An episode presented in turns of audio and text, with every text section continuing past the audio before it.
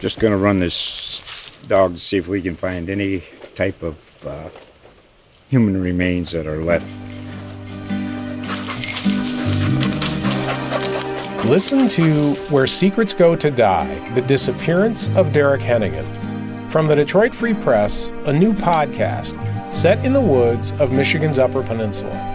Available on Apple, Spotify, Freep.com, or wherever you get your podcasts. The Counter, an NFL podcast from USA Today Sports.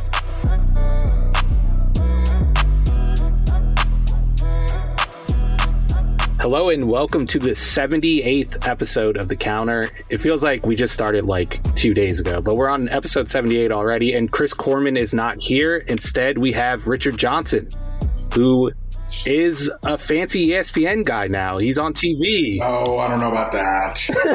I don't know about that. I am a long time listener, first time caller. Oh, I, Hey, have you left a review? A five star review. Have you left a review on my podcast? I've left two reviews. Yeah, see, quiet now. Quiet now. A review for a review. Well, both, Uh, both of our well, podcasts are we, both uh, named after running plays. That is true. We're That is kinda- true. True. Split Zone Duo and uh, the counter. But we wanted to bring Richard on because, uh, in all honesty, we kind of forgot we had to record today. So, uh, I, Chuck I think I- texted me. Chuck texted me at like twelve fifty and was like, "Hey, what are you doing like right now?" And I was like, "I was like, I mean, you can give me till like one, but yeah, I'll do it." yeah, I, I was just firing out hail marys. I was like, uh, I was going to the group chat. Does anyone want to record with us today? Uh, but we were able to nab Richard, which is good because uh, he is a fan of a team that's about to pull themselves out of the sewer finally after years and years of heartbreak. A Jacksonville Jaguars fan. The light is at the end of the tunnel. That's So- not even heartbreak. They just sucked. like besides 2017, Okay, I- I- they just yeah. sucked. That's fair. That's fair. I was about to say 2017 that sucked, but you're right for the most part. They just been bad. Like you haven't even really got to the points where you can really have. Your What's like your opinion. best memory, Uh, like of Jaguars football? Like, what era do you look back and go, "Those were the glory days"? Because you're kind of on the younger side, so of- I, I de- Yeah, you don't remember Fred yeah. Taylor. right? So I was too young, re- really, for like the the 14 and two year where they lost the Titans in the playoffs. Uh, or the, I was way too young for the Broncos playoff win. Um, so I was born in '93, um, so I'm basically as old as the team is. Um, I like the funny moment. Um, you guys remember when the Saints pulled that Cal Stanford Oh, yeah. and then John Carney missed the extra point? Like I Yep. vividly remember that. Um, but to be completely honest with you, and I tell people all the time, like I like pretty much checked out on them for a couple reasons. Like one of which is I'm actually from Gainesville, which is an hour and a half away. So I'm a much bigger Gator fan than I'm a Jaguars fan. And there was a lot more success in, you know, when I was in high school in 2009, 2008, 2009, um, than there was for the Jags. So to be honest with you, in sort of like a weird, like sob story esque way, the 2017 team really like brought me back to like sort of like being a Jags fan and like enjoying pro football and like all that sort of stuff. And that sort of coincides with sort of starting to work in football and starting to to be a little bit more open to the NFL in general. Obviously, you guys you guys know I work in college football, um, and you know the NFL is stuffy and, and stuff like that, sort of classically. But as I sort of noticed the NFL evolving and, and, and you know being more open schematically and stuff like that, that sort of coincided with the Jags getting good, which also coincided with the fact that I had moved from Florida and and you know hated my life in Connecticut and was looking for any and all connection home. So, you know, the Jags got good for that year and it was really, really fun.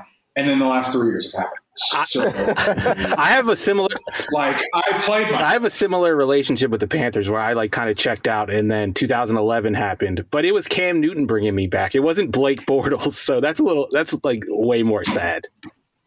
Yeah, like I was like when Tebow, like when Tebow's with the Broncos, like I would have called myself more of a Broncos fan at that point in time that year than than Oh, so so the Trevor Lawrence experience is going to be really new to you if uh, Blake Bortles and Tim Tebow were your guys. Yeah. I mean, you've come a long way. Like Blake Bortles got a contract extension, and now Trevor's coming. So I, I guess we can kind of we can kick this off with how do Jaguars fans feel? Know that someone like Trevor Lawrence is about to be the quarterback of your team in about four weeks. From the second the Jets beat the Rams that day, and then I guess the next week beat the uh, beat the Browns. Yeah. Like I just I cannot explain. It's a very weird feeling. Like so so they so Jag won week one. They beat the Colts week one, and I was like, hmm, there might be something here. Um, obviously, obviously, there was nothing there. Um, you know, you're trying to figure out if Minshew is really like, you, know, if, if Minshew's actually something. Um, and obviously, he turns in he turns into Ryan Fitzpatrick, um, and then the season sort of goes on. So, like by October, they went they went into like a hellish stretch when um, they played like the Vikings and the Ravens and the Steelers within like in the same month during the season. So when they had lost, like up until that stretch, I was like, shit, man, there may be, they may be uh, like looking at a top three pick here. Um, because I knew they weren't going to beat, you know, the Vikings, they weren't going to beat the Steelers or whatever, and obviously they did not. Um, and so, you know, the, the momentum, the snowball starts building, you know, the opposite direction towards like the number one pick and, and watching Tankathon and, and every week and all that sort of stuff. And so I, like Charles has been in my apartment, I, I have like a three TV setup that goes on Sundays. So because I'm in New York, we get the Jets games locally. So for like multiple weeks on end, I know this is going to sound like the saddest thing possible.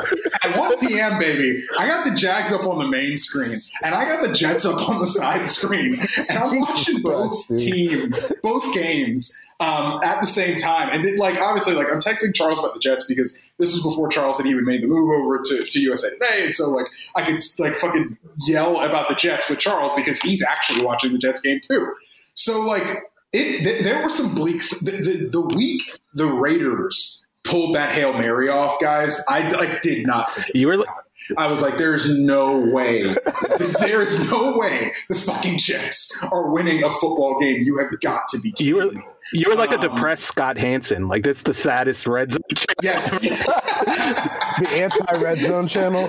And, like, the, the thing is, you like. It, I think it would be different if it was last year, for instance, where there's not, you know, a number one quarterback. But it, like, I, I cover college football. Like, I have known about Trevor Lawrence since he was like 15 years old. I remember, like, I, I my buddy Buddy Elliott, who, who covers recruiting for two four seven. I remember distinctly. Trevor Lawrence was a junior in high school, and he was like, "Yeah, this guy can start for multiple college teams right now." That was when he was at the Elite Eleven quarterback camp. Like, I have known about this guy. I, I almost call him a kid because that's what I'm used to. I have known about Trevor Lawrence for so long, and I have like really been interested in you know the, the the career progression he has had, and it has been to this point sort of NFL LeBronish. He has been every single thing promised, basically every single step of the way, and when when the Jags secured the number one pick, it is just it's a very weird feeling of relief on like multiple fronts. Because it's not just like holy shit, I may be set for the next decade of Sundays, legitimately watching good football. But it's also like, I don't have to care about the draft. And like, I, like I'll give Urban Meyer and the Jags brass this credit. They have not tried any smokescreen, any malarkey. I mean, they're going to draft Trevor Lawrence. And there has been never any doubt. And so I have deeply enjoyed this draft process because there is zero gray area in who they're going to pick. Yeah, it's kind of funny. Like over the past few weeks, I almost feel like media coverage of Trevor Lawrence has stopped. Like, Yeah, like since the pro day, like it's done. was there a talk about? And I think the point about you, the point you made about him being, you know, this this college football version of LeBron in the sense that every step of the way he's delivered is important. I mean, I was just looking at the stats right now.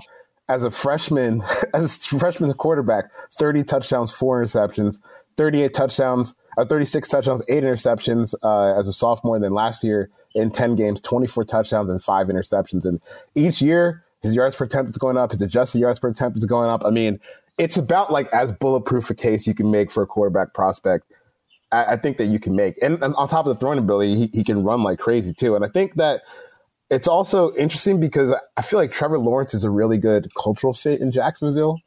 yeah, that like sense? that's like people are like, are like, oh, nobody wants to live in Jacksonville. First and foremost, the people who say nobody wants to live in Jacksonville have never been and are never going to go to Jacksonville. First and foremost, when you actually talk to people in NFL front offices, they're like, yeah, all three of the Florida teams are like virtually the same because they're all next to the beach and they have no state income tax. Like the, the Florida teams are all sort of lumped in there. Now, obviously, the Bucs have Tom Brady, so it's a different story. But like the, the whole like no free agents ever want to go to Jacksonville thing, it's not because it's Jacksonville. Like the most popular free agent destination, I'd imagine for the next decade, is going to be Kansas City, man. And like Kansas City's fun, the food's great, but it's also in Kansas. And right. Like a lot, like free agents go to Buffalo, New York, man.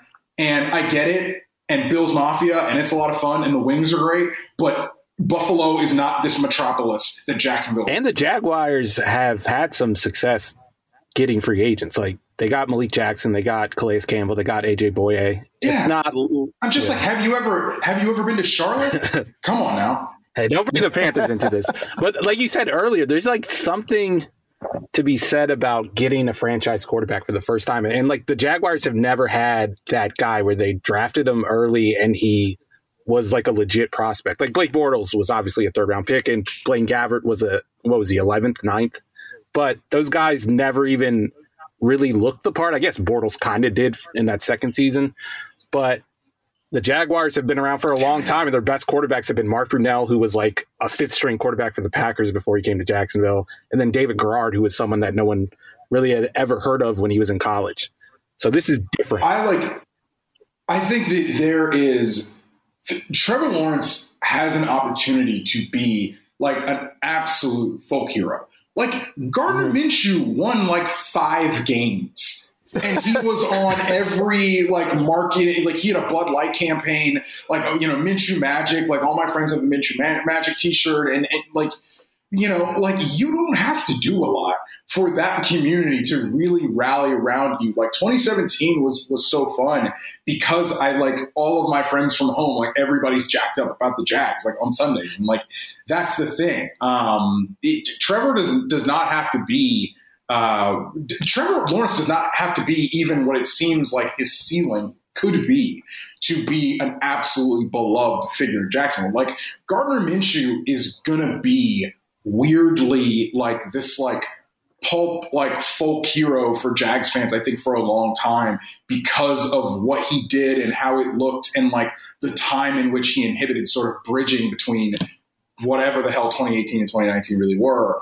Um, and and Trevor Lawrence, which is sort of like has the opportunity to be a, fin- uh, a franchise revival. And that same fan, that same No. fan base, like glommed onto Blake Bortles just because he like drank beers. Like that's probably a big reason why he got that extension was because he was like uh, just a guy. And I, I think if you look at Trevor's uh, response to the Lil Nas X tweets, I think that he'll find another base in Jacksonville that will also be very friendly to him. And, and Did, oh wait, I actually have not seen this. Is it bad? yeah, he, he, he was basically like, I, have you seen the Lil Nas X shoes? Oh yeah, I, I've seen Lil Nas X tweets. I have not seen Trevor's neither. response to it. Trevor Trevor was basically like, this is too far. Like, where where we stand like morally with this. Basically, I'm like, Oh god. uh, Trevor said the line has to be drawn somewhere SMH. So I think that that is also going to buy some fans in the deep south in Jacksonville too. So Yeah, just shut up and dribble. So now that Trevor Lawrence is in the fold, you got Urban Meyer as a head coach, who I don't think would be here if the Jags did not have the number one overall pick and a quarterback prospect like Trevor Lawrence wasn't waiting for him.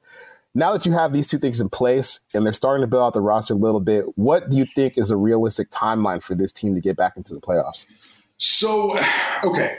So there's a couple things. Um, sort of the 30,000 foot forces at work of the fact that they're on the harder side of the, of the NFL. Um, like, even though there is the seventh playoff game, like, dude, look at the quarterbacks in the AFC. Like, and, and let's say one, uh, let, us say Justin Fields also pans out, or, or maybe Zach, uh, Zach Wilson pans out, whoever the Jets take at two.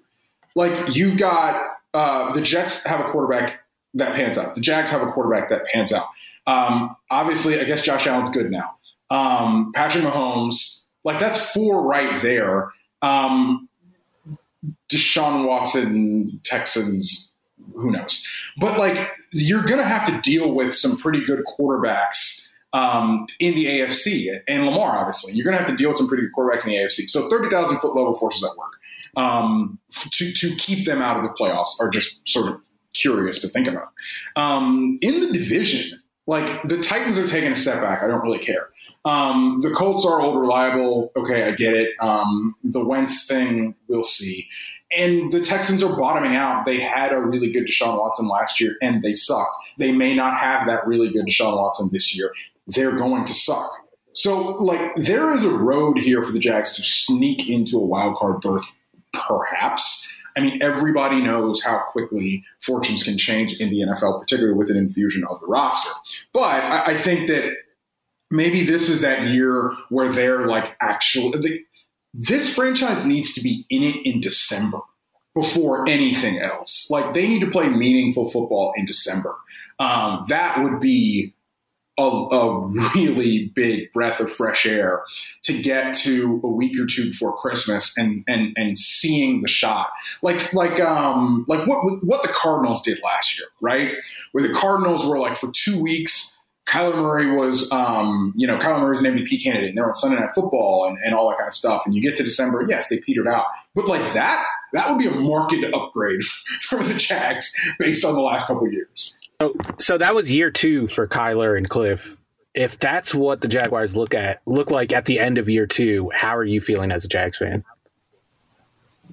I think you still feel pretty good because the, they're still good. The Jaguars are still going to have all the, the contracts that they've sort of made um, this this free agency period actually gives them a ton of leverage again in two years um, when obviously the cap will have skyrocketed because the TV deal actually kicks in. Um, and then it's not like they're paying anybody that's currently that was currently on the roster before March. So like the Jags will still retain this hopefully this cap flexibility and all that kind of stuff, and also hopefully because they've got what seven picks or whatever in the first three rounds for first four rounds this year, um, they will have a good player or two um, in combination with Trevor that is in house and all that kind of stuff. Um, I think one of the really interesting things um, that I was listening to Robert Mays podcast, buddy Robert Mays, he was talking to Louis Riddick about how like teams that sign their players in house, like that's a big message to the team, and that sort of builds a lot of like long term equity with the players on your team. Um, that's where the Jags obviously have struggled so mightily for the last three or four years. Um, everybody walked. Everybody walked besides Myles Jack. Lord knows why Myles Jack re-signed that contract. But thank God he did because he's basically the only player worth a damn on that side of the ball who's got a fairly long-term deal. Yeah, I mean, what what was the last first round? Was Bortles the last first round pick to sign a second contract with the team? Yes, I, w- I would have to look back on that, but I, actually think you're right. Yeah, yeah, because yeah, after Leonard left, Ramsey, Ramsey left, Ram- Ramsey left, Leonard left. Uh, yeah, Ramsey Ramsey was the only yeah. Caldwell pick. Oh no, Cam Robinson. Oh, Cam Robinson. Wait, he was a second round. He was, was second, second round. round pick. Oh yeah. Okay. Yeah. So I think we're looking at like Taven Bryan, Luke Joeckel, Taven Bryan. I do not. I do not believe Taven Bryan is going to sign into the contract with the Jacksonville Jaguars. Um, but we have so we haven't seen Urban Meyer do this at the at the NFL level. He's been away from college football even for a while. Like how how confident are we in the long term future of Jags with Urban at the helm? So I actually don't think the on-field product is going to be that bad. Um, mm-hmm. I am interested in how this Seahawks coach, basically the Jags have structured their coaching staff. It's Seahawks coaches on offense. It's Ravens and college coaches on defense. Um, to paint with a broad brush, I, I am actually interested in how the Seahawks coaches, offensive coaches, do when they're not coaching for Pete Carroll. I'm very curious about that. Um, on defense, similar. Um, I, I, I think all three of us really dig what the Ravens do on defense, how they structure their fronts, how aggressive they are, all that kind of stuff. You've seen the Jags obviously bet fairly big on defensive line play, Tyson Alualu notwithstanding. Um, the Jaguars are going to have to draft a bunch of corners. I was talking with Robert Mays again about. I was talking to Robert Mays about this. He was like, "Look, they just need to do what the Bucs did, which is just draft a bunch of defensive backs." like three years in a row and hope one hits. Um, so I say that to say I'm not terribly worried about the on the field stuff. The off the field stuff, though, all of it is what I am very curious about, and that goes from how Trent Baalke and Urban Meyer are going to manage the salary cap and that sort of stuff. Um, you know how they're going to actually work together. Urban Meyer has final say on personnel, but it seems like he's deferring pretty heavily to Trent Baalke. But obviously, we've seen and we know that Trent Baalke is not exactly the easiest person in the world to work with. Um, but then again, he was working with Jim Harbaugh, who is not exactly the easiest person in the world to work with. So there's that stuff going on. Um, there are Urban's faux pas, to put it very lightly. We saw the Chris Doyle bullshit that they tried to pull without a PR staff and, and all that kind of stuff. Um, and, and the fallout from that is that the Jags actually hired a uh, public personnel, public relations professional, I should say, um, very, very quickly after that um, that fiasco, which was absolutely ridiculous. And Urban tried to pull one, pull a fast one on all of us. So you know, I don't know. Is is Urban going to end up doing similar to what he did at Florida and Ohio State, which is taking swings on some guys who are pretty, pretty questionable? With what they have in in their pass off the field? I don't know. So it's the off field stuff that keeps me up at night with with Urban Meyer and the Jaguars experiment. Okay, I looked it up. Eugene Monroe was the last first round pick to get a second contract, and before him, it, what year was that? Uh, Twenty uh, two thousand nine, and before him, Marcedes Lewis. I think wow. I think you were thirteen when that happened. Eugene Monroe, that's a throwback name. Yeah, yeah. wow. Didn't the guy get into like weed farms or yeah, something yeah. like that? Who knows? Oh, that's amazing. You know, I, am I'm, I'm kind of interested to see what the Jaguars' defense looks like this year because if they're going to take like the same blueprint from the Ravens, and you're starting from a place where, all right, we got maybe some dudes in the secondary, we got at least like two confirmed veteran starters, with Rayshawn Jenkins and uh, Shaquill Griffin. Is it yeah, that, Shaq, name? Yeah, Shaq. That, one of the Shaq Griffin twins. One of the Shaq uh, Griffins, the, the starter Shaq Griffin. Yeah. So you got that. You got CJ Henderson. Like, I kind of like the idea of like, let's just throw this all to the fire. We're going to blitz the hell out of everybody and just see like who can actually play as we start to, to build this thing. But I, I just think it's kind of a fun thing when you're a team that's that bad. Just let's just throw everyone in the fire, see who can play, and then we'll kind of mold this thing as we keep going because I don't really see a better plan on defense for the Jaguars this year. Besides, like we're just gonna have to throw numbers into the pocket and try to get sacks that way. Yeah, I like. I'm like, look, just hold somebody under 30 points. Like that's all. that's all you got to do. The I, I love the idea of building the defense front to back. Just personally, I mean, Charles, both of you guys, uh, both of us are trenches guys. Um, I think both of us value defensive line play more heavily than secondary. I, am a beta, and I yeah. I'm a beta, and I like the secondary better. So I'm I'm exactly. Gonna, yeah, I know. Yeah. I know. Ruiz Ruiz is is is sipping the the PFF Kool Aid. Um, just get me dudes up front who can go, and we'll figure it out on the back end. Is is sort of how I've always sort of felt. Yeah. So I mean, if if Trevor Lawrence is is as good as advertised, like if he can put up top fifteen quarterback production next year, which I don't think is unreasonable given like if, if DJ Chark stays healthy, then that combo should be fire like right out the gate. I mean, I think a lot of people, a lot of people are going to find out about DJ Chark in a big mm-hmm. way this year. Um, dra- fantasy draft time, draft DJ Chark for real. Yeah, DJ I mean, Chark is sort of in that that baby Allen Robinson, like dear God, just get him a quarterback, please. You know, I was I was about to ask like how possible is it for the Jaguars to get into the playoffs now that we have seven teams? But the AFC did a little bit better than I remember because the, the Colts were the seven seed at 11 and 5. So, you know, I think that might be a tough stretch. Yeah, if, hey, if, they were in the NFC, a little bit of a different story. But yeah, they're in the AFC. It's going to be it's going to be tough. Yeah, I, I, I do think that Jaguars fans should at least expect this team to be better than the Texans because I mean, good God Almighty, with that. So we we all know what's going on in Houston. None of it. You you watch college football. You've seen all these quarterbacks, probably more than me and Chuck have as NFL writers. Is there any part of you that's worried that some of these other guys might end up better than Lawrence? Are you just like Lawrence is the pick? It doesn't matter. I don't care about anyone else. Just going to run this dog to see if we can find any type of uh, human remains that are left. Listen to Where Secrets Go to Die The Disappearance of Derek Hennigan. From the Detroit Free Press, a new podcast set in the woods of Michigan's Upper Peninsula. Available on Apple, Spotify, Freep.com, or wherever you get your podcasts. As, as far as who the Jaguars should take or will take? Uh, yeah, we know they're going to take Lawrence, but is there any part of you that thinks that, oh, maybe Fields might end up being a better pro or, or Zach Wilson? No, I don't. I don't think there is anything anything that would make me think that. I mean, I, more than anything, I think that Trevor Lawrence's floor is just way higher than all those guys. Like I like me and Chuck the last couple days have been sort of talking about Zach Wilson, and I have really, I will say, sort of because I watch a, a lot of college football. Um, I don't.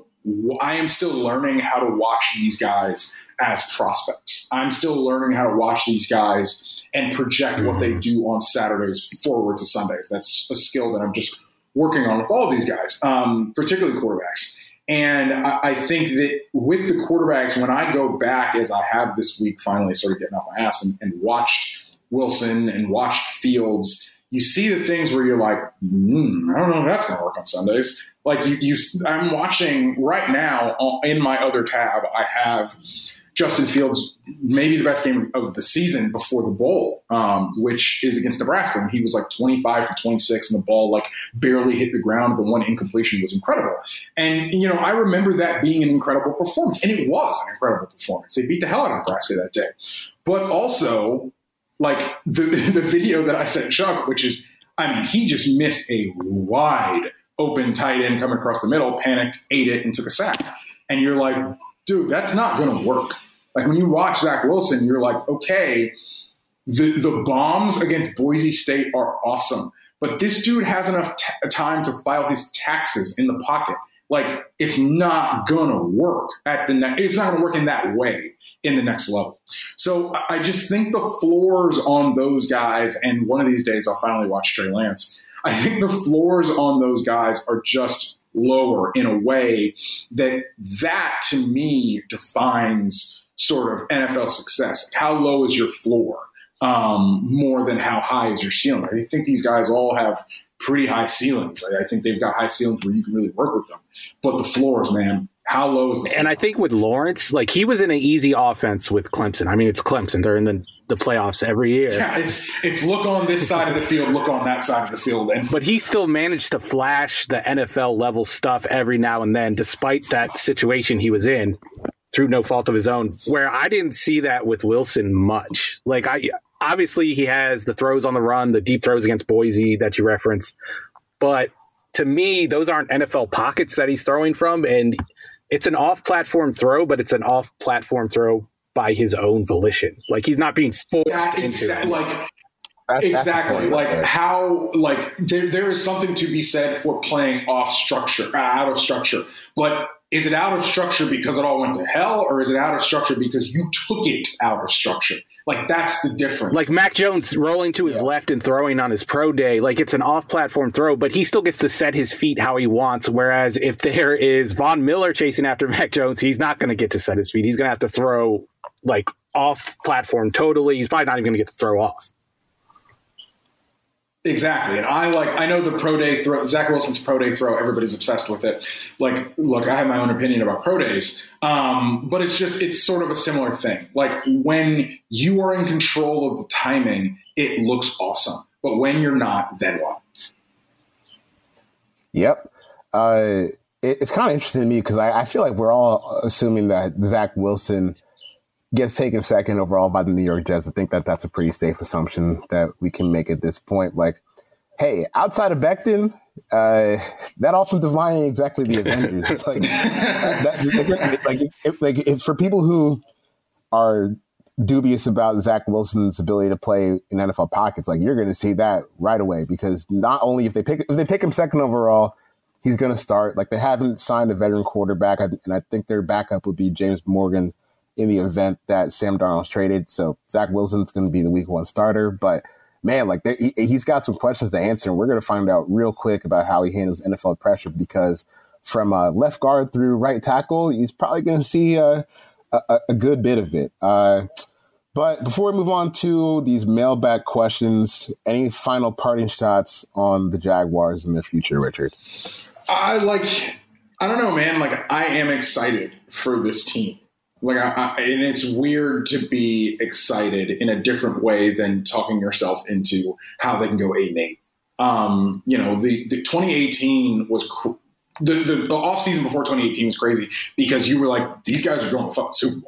Um, but this is like this is this is fundamentally different because it's like the, there is a long term future here that that you can see playing out, um, and it's exciting to it's exciting and also sort of weird um, to to go into free agency, particularly with like all this money, and to go into the draft with all of these picks. It's it's funny because in in ways both good and bad, you can project the entire thing, right?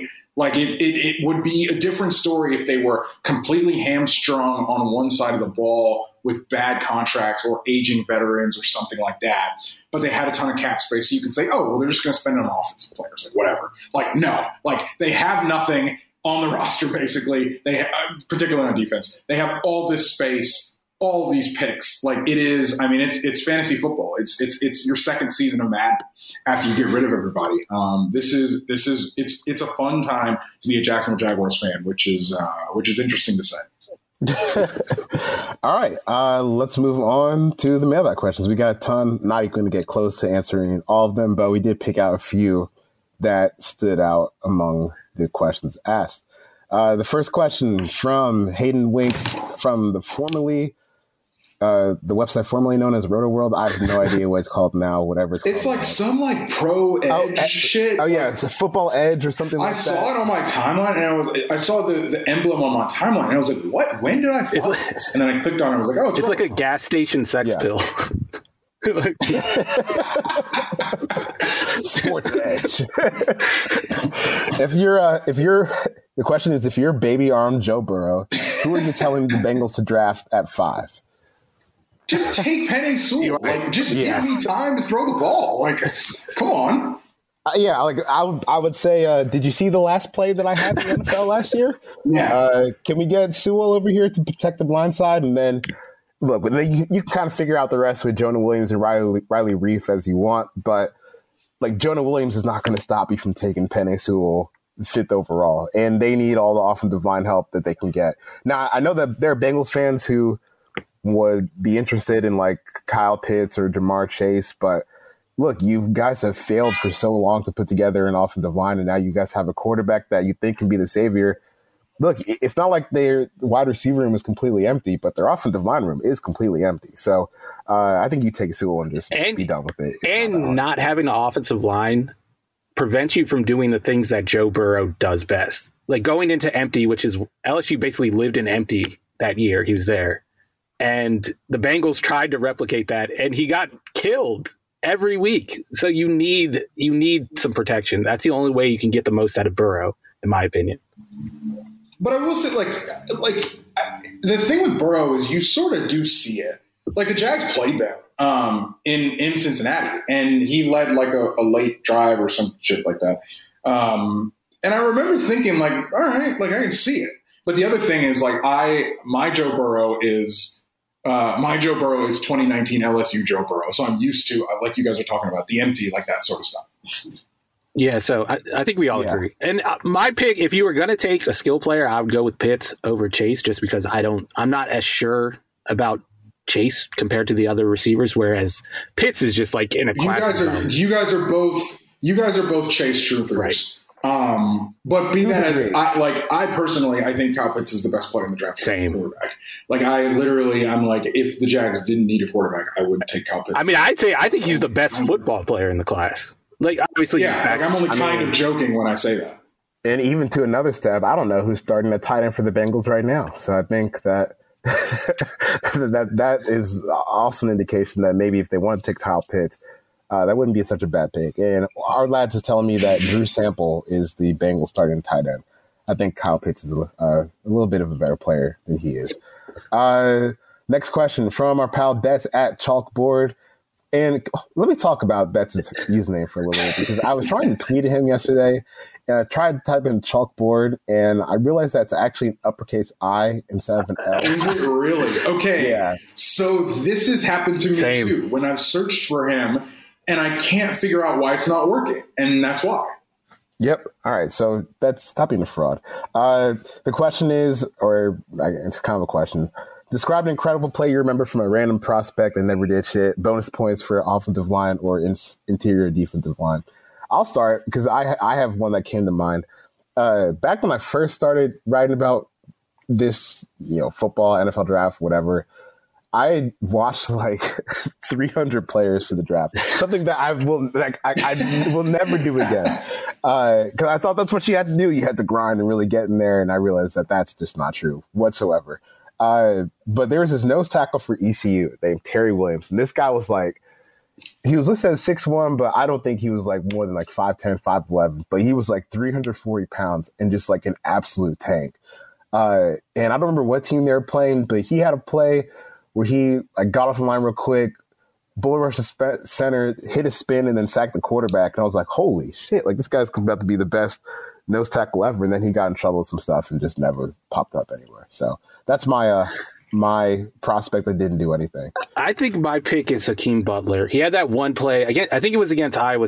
No, no, he he was on Iowa State. Uh, I forget what team it was. It might have been Oklahoma State, where he like mossed one dude and like stiff armed two other guys, and then ran into the end zone. And that was the only time I was ever like, oh, I might be in trouble because I have all these tweets saying Hakeem Butler sucks. But it turns out that I didn't have to worry about that. He never even made a team. I am. Uh, We're putting you on the spot. I mean, it. De- I know, and it depends because like I just ha- watch a lot of college football. Um, there are there are a few Dante Fowler plays because I, I covered that team when I was in college. There are a few Dante Fowler plays that you're like, whoa, holy shit! There's a lot of Dominique Easley plays um, from that Florida team in like 2012, 2013, where you're like, whoa. Um, this dude can really go, and then obviously, you know, Dante Fowler's or um, uh, Dominique Easley's, you know, leg exploded multiple times. Yeah, uh, you know, I, I remember one Fowler play so vividly. I think it was the bowl game versus ECU, and there's a puller, and he like decleated. I know exactly what you're talking about. You- you know what I'm talking about? It's in the Birmingham. It's in the Birmingham Bowl. It's his The last Birmingham Bowl. he decleated some puller, and I was like, okay, I, I, I can see why people are a fan of this. Like, I was a little confused because I didn't think like the pass rush chops were there, but like as a pure pure physical specimen, there's there are definitely some Fowler plays where you're like, I definitely see why people are are about this and interested in this. Uh, next question from Effie McCorkle. Fair to say, if Kyle Shanahan takes Mac Jones at three, he doesn't see Cousins. He sees more Ryan Rivers or Warner, specifically Warner and Rivers. What do you think separates Mac from those guys trait wise? Dude, I don't think I was going to say I don't think anything does. hold on, hold on, hold on. We got to get the last sentence. Sorry, really trying to talk myself into McCorkle. I just, like, I'll say this: I don't think they're drafting Mac Jones. Like, oh, I don't, I, I Please. I don't, can't buy please. I think they're drafting. I think they're moving up there to draft Justin Fields. I'm just like, or Trey Lance. Like, I, I- and I have to watch more Lance, but I'm just like, in what fucking universe are you trading up to draft Mac Jones? Are you crazy? And I'm like, I know that everybody, I know that everybody's sort of like, you know, like the, the team sources around the league think they're moving up to to draft Mac Jones. And then I hit somebody up with an NFL team, and I was like, "Are you one of these like team sources?" He was like, "Fuck no, they're going to take Justin Fields." Like, I, so I, I I think it's an elaborate smokescreen that they're going to take uh, Mac Jones. Yeah, uh, I just I can't see myself do it. It just makes no sense. Like, why are you trading all those picks to get Mac Jones? And you know, this guy for for what what separates Mac from Warner and Rivers? I mean, a lot, but not in the way that you're thinking. Uh, I think Warner and Rivers are a good deal better. And like if you just watch Phil Rivers tape at NC State, like it's a lot better Right. than Mac Jones's tape at. it's Alabama. also So it- I don't. it's also not like 2000 anymore where they could just have as many practice reps as they wanted like now there's a cba that protects players kind of and you don't get those reps and it's hard to like tom brady drafted in 2020 probably doesn't become tom brady the same exact prospect and uh, like a part of me wants them to draft mac jones for the tweets but like the the football watcher in me does not want to have to watch Shanahan's offense with another mediocre quarterback again. Like, give us a good I'm quarterback. just like, why would you like? Why would you at three? Why would you take the player who's not as good? like you, I un, like okay, I understand scheme fits and like he's not as good as Justin. Like he's just not. Like come on, like don't sit here and tell me that Mac Jones is as good as Justin Fields. That's not true. yeah, I mean, it's really it really is that simple. It doesn't need to be any more complicated than that. And look, if if they actually pull Mac Jones at three, I think we get to start putting Kyle Shanahan Also, like, because that, that's other- something that'll get you fired. the other thing is like so the other thing is we know that Kyle Shanahan wants a guy who he can just Sean McVay quarterback from the sideline, right? He wants a guy who can be in structure. Who the fuck is more in, in structure than Justin Fields? Like Right. to his detriment, he might be too in structure. the pitch for Mac Jones is like this processing, and I think that's it's probably a lot of racism that goes into it. But that's like that's what you're selling is processing, mental processing. Why are we putting him in an offense that's made for dummies at quarterback anyway? Like Jimmy Garoppolo has no process, and he he looked great in this offense. Mac Jones, Got him to a right? Super Bowl. Just a waste. Don't do it. Yeah, yeah, don't do it. Just Kyle, just don't. Uh, next question from uh, Derek G underscore. Which teams are the biggest frauds heading into 2021? And I think that we touched on it a little Yep. bit earlier, but the Titans. yes. Come on, like this, th- Yes. this, this team. They've kind of lost a lot. They lost uh, Jonnu Smith, Corey Davis, offensive coordinator Arthur Smith is head coach of the Falcons now. Like, I think that this should very much be a team that people are like, uh, let's let let's like measure our expectations. Here. They're also a year removed from losing Dean Pees, who I thought was like their MVP during that playoff run when they went to the AFC Championship. So they've lost both coordinators, and I like Mike Vrabel to me seems like a CEO type or just like a rah rah coach. I don't know if he's going to be able to make up for those losses. The thing with I will say the thing with Vrabel is it seems like Vrabel was the only but before Flores, Vrabel was the only Patriots coach that like that was actually Oh, for it. sure. Um, so you know, and, and then Flores obviously has, has proved his worth. Um, so I actually sort of believe in Vrabel. I just don't really believe in, in the rest of it, like the team itself. Um, it- first of all, it's built on a flawed concept that's not germane to the modern game. Um, so at some point in time, God love him, Derrick Henry is going to get hurt. Like it's just going to happen. Um, or he's going to take a step back and not rush for 2,500 yards. Um, the other thing is they couldn't rush the passer last year. So, and it doesn't seem like they fixed that. Yeah, I'm not sure how Bud Dupree really fixed that. And like the thing with Henry is, I know people like point to him just trucking dudes, but the thing that's special about him is that he's that big and he moves the way he moves, and he's not going to move that way for much longer because he was getting like a thousand carries back in high school. Yeah, like he went to high school. He actually went, went to high school reasonably near Jacksonville, um, and he he rushed for like 400 yards in like one high school game. It's like insane. Like he has been this running back at every single step of the way, and at some point in time, like it's like statistically proven at some point in time that he's just gonna break down. Yeah. Uh, next question, which I think is pretty interesting. If you had a team built with only role players but the best coaching staff possible, what do you think the ceiling would be for that team? And I think we actually got the answer to this last season with the New England Patriots. I mean, they, I mean, uh, in terms of skill players, like what guys did they have that would like be legitimate starters in other teams? I don't even know if you could say they had role players though. Like, what role is Gunnar Olszewski playing on any other NFL team? Yeah, I, for, I, for, you know, they, they did go pretty deep. I was thinking like Jakobi Meyers. Like if he, I feel like if he's your wide receiver three on some other teams, it's not that bad. But Dude, Yeah, it was so sad because Jakobi Meyers, like I was talking with other Cam fans in the DMs. That's what we do now. Uh, and we were so we were so excited about Jakobi Meyers. We were like, "Oh hell yeah, we got a legit wide receiver for Cam," and it was Jakobi Meyers. Yep. Yeah, Uh, that, that that was tough. I remember like you remember the game. I think it was like the Dolphins or whatever. When it was like, man, they're just going to try to twenty four to six everybody um, with Cam, and it just that was tough. it was tough to watch them. Yeah, Yeah, I, I, but in, terms of the question, just all role players and like I don't know, Bill Belichick on defense and Kyle Shanahan on offense. Like maybe that team could get to like eight and eight, like I guess eight and nine or nine and eight, which is seventeen horrible seventeen game schedule.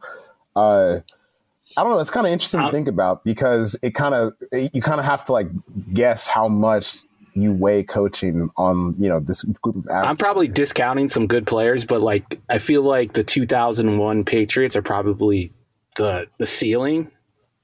I mean, they had like top Yeah, I was just Ty about to say it's. but I was going to say the other Patriots, but yeah, they had a Hall of Fame. They have they, they had some dudes on, on, the, on the defensive line too. Like Richard Seymour was there. Like that was they had some Yeah. some really good dudes on defense. Baghdad Bruschi. Uh, um, I, yeah, I don't know if you guys get that joke. It's from Le Batard show. Like every time someone says something bad about the Patriots, Bruschi just pops up on ESPN out of nowhere to just slam that person. Uh, next question from our pal Deontay Lee. Uh, which head coach is, like, is most likely to get a ship stuck in the Suez Canal, and why is it Dan Campbell? I have the real answer. I have the right answer to this question. It's not Dan Campbell. What's it's Cliff answer? Kingsbury. Hundred percent. Come on now. Well, go, go on. Cliff. Kingsbury, like if you watch the Cardinals, their offense is like, I'm going to try some, to do some cool shit, and I don't even care if it works or not. So he's gonna he's gonna see the situation. He's gonna be, it's gonna be a party yacht, obviously, and he wants the party to keep going. He's like, yeah, we can make it through. Let's do it. Like, I'm and then gonna- they get stuck. I was gonna go with Matt Nagy and Adam. Uh, well, what's the the uh, the Bears GM's name? Pace. Ryan, Ryan Pace. Pace. Ryan Pace. Because you know, I feel like they're they're the type of team that like you're going in the Suez Canal, you're going straight, everything's fine, and all of a sudden they're like, "Hey, let's take a left turn where there is no left turn." And you know they're on the same page. Everyone else is looking like, "What are you guys doing? Like, just stay straight, stay the course." And they're like, "No, we're gonna go left." I was going to go. brick wall right here. I was gonna And go way think too that's kinda where the literal. Bears are. I was going to go way too literal and say Belichick because he actually drives boats. He's actually pretty notable for driving boats. Um, and, but I don't know if that equips you to drive an oil tank. Yeah, he's like a Navy guy. Yeah. So he probably has an idea. He probably has an inflated idea of his own knowledge of boats. So I could see that. Uh, there's a question we got from uh, Pal Rivers McCown on Twitter. Uh, didn't make it to the sheep. I thought it was funny. Let's see if we can do this on the fly. How many players on the Texans can you name right now? Oh my god! I, I, I watch I watch two Texans games a year at minimum, and I'm not sure I can. Do, do, do you have the roster up? no, No, I, I don't. I don't. I can tell you one though. I know that uh, they have Shaq Lawson on the team because the other day Shaq Lawson got caught like DMing Tiana Trump and asking her to be his. so I know that one, uh, and I know they signed a billion linebackers, but I don't think I can name any of them. Um. Okay. So, is do, Steven, Do you have the roster? I'll bring it up. Yeah. Okay. Is uh, Duke Johnson was on this team? Is he still? He's on not this there team? anymore. Okay, he's not there anymore. Uh, I can I can give you I can give you three: Shaq Lawson, Brandin Cooks, and David Johnson. is Vernon Vernon Hargrave still on that team? Uh, I don't know. He is. That's a He great is. question. All right, we're up to five. David Johnson is one I would have named before looking at the roster, but he didn't. Oh, the the linebacker, the good linebacker. Basically, the only good player they have. What's his Cunningham? Zach Cunningham. Okay, right. yeah, he stunk last year, but maybe like, There's an, an an edge rusher who was good for like three years that you guys should be able to name. He was a first round pick too. oh M- Mercilus, Mercilus, Whitney Whitney Mercilus. Mercilus. That's right. Wow, this team sucks. I'm looking at the roster now. Oh my god! Like, and if Watson ends up on one of these, you know, exempt lists, then we might be looking at the first 0 and 17 team in NFL history. it, really, actually- it really is that bad. I'm going to actually pull it up because I cannot think of any pass catcher on this. Brandin Cooks is still there. Uh, Brandin Cooks is there. Uh, I forgot Randall about Randall Cobb. neither Oh, fucking Laremy Tunsil. neither of those two people should be playing football anymore. Randall Cobb or Brandin Cooks. Like especially Brandin Cooks. Like someone has to end it for him. I'm sorry, Wow. Ross Blaylock, Ross Blacklock. That's a made up player. Yeah, uh, I mean th- this team is it's it's in a dark place. Like I I am I I, I was Bradley like car Roby crashing. plays for the Texans. Yeah, he uh, he got he signed there last year, like a, a one year deal to get back into the uh, the uh, you know the free agent market, and it just He had to didn't stay. work out. So I think he re- he, he had to end up That's like the equivalent of like, I'd be like, can I crash on your couch for a week and then you're there for like a year? That's probably Roby. You need- Mark I just need enough Ingram, cash yeah. to get an apartment. Dude, they have like nine running backs on this training camp roster. Oh yeah, it's it's it's insane. Like, and also, what are you doing with Mark Ingram? Like, why did you sign him and then also sign Phillip Lindsay and give David Johnson a new contract? Uh, and I feel like you know, like Lindsay should be the unquestioned starter there, but the fact that you probably won't be is just this is going to be a mess. And if you walk into the season with, you know. Tyrod Taylor. I feel like Tyrod is always finding himself in these situations where no one actually Right. wants him. I just, I, This is the classic. They're going to cut everybody.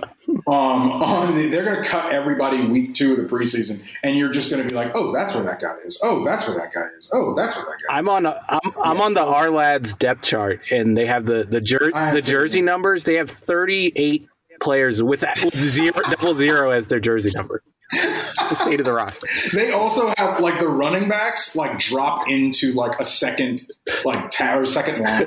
yeah, they do. Yeah, I'm rooting for uh, David Culley just because, look, I mean, there ain't too many black dudes that get chances to be head coaches in the NFL, but good God, has he even set up Yeah, that's in a tough. horrible way. And I mean, even, even before this, the stuff with Watson that came out now was out, like Watson was demanding a trade. So it, it's just, it, it's got to be stressful. But hey, millions of dollars? I think I can put myself through a little stress for that. Uh, and the last couple of questions. This one's from Vibe Raps. Do the Pats win more games with Cam or Jimmy G at the helm next year? I think I'll go with Yeah, I only put this in because it's it's a dumb question. It's Cam. Okay. They're, look at the offense they're building. That's not an offense you build for Jim, Jimmy Garoppolo. Yeah, it's a it's a Cam Newton offense. Uh, and the last question, I think, yeah, the last question from our good friend Mina Kimes. What number should Mac Jones wear in Carolina? I said number one.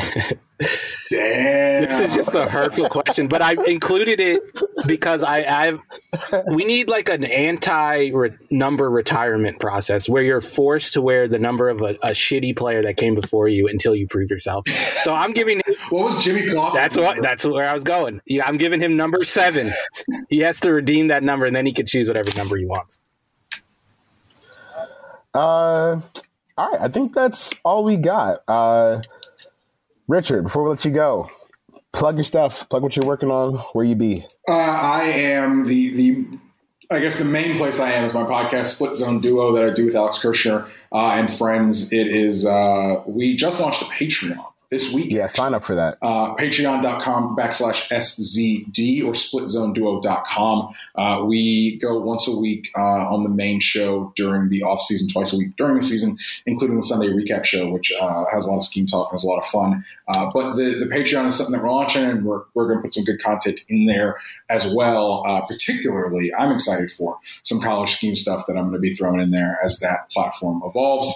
Um, I'm on Twitter at RJ underscore rights um, that those are sort of the two main places. I am freelancing in way too many places. Um, so go there and, and you'll find my stuff. And hopefully ESPN likes me enough to bring me back for season two, of Thinking Out Loud on the SEC network uh, this fall yet again. Monday nights. Yeah, it was it was a, a great program. So sign up for the Patreon, ESPN, if you're listening. Bring him back. We probably should have said this earlier, but uh, Chris Korman's not with us this week to record. Uh, he had to go be a dad today. And, Loser. Uh, you know, yeah, big loser energy, big uh, not single, not childless energy. So hopefully he'll be back next week. And uh, yeah, appreciate that. Episode 78 of The Counter is done so. The Counter, an NFL podcast from USA Today Sports.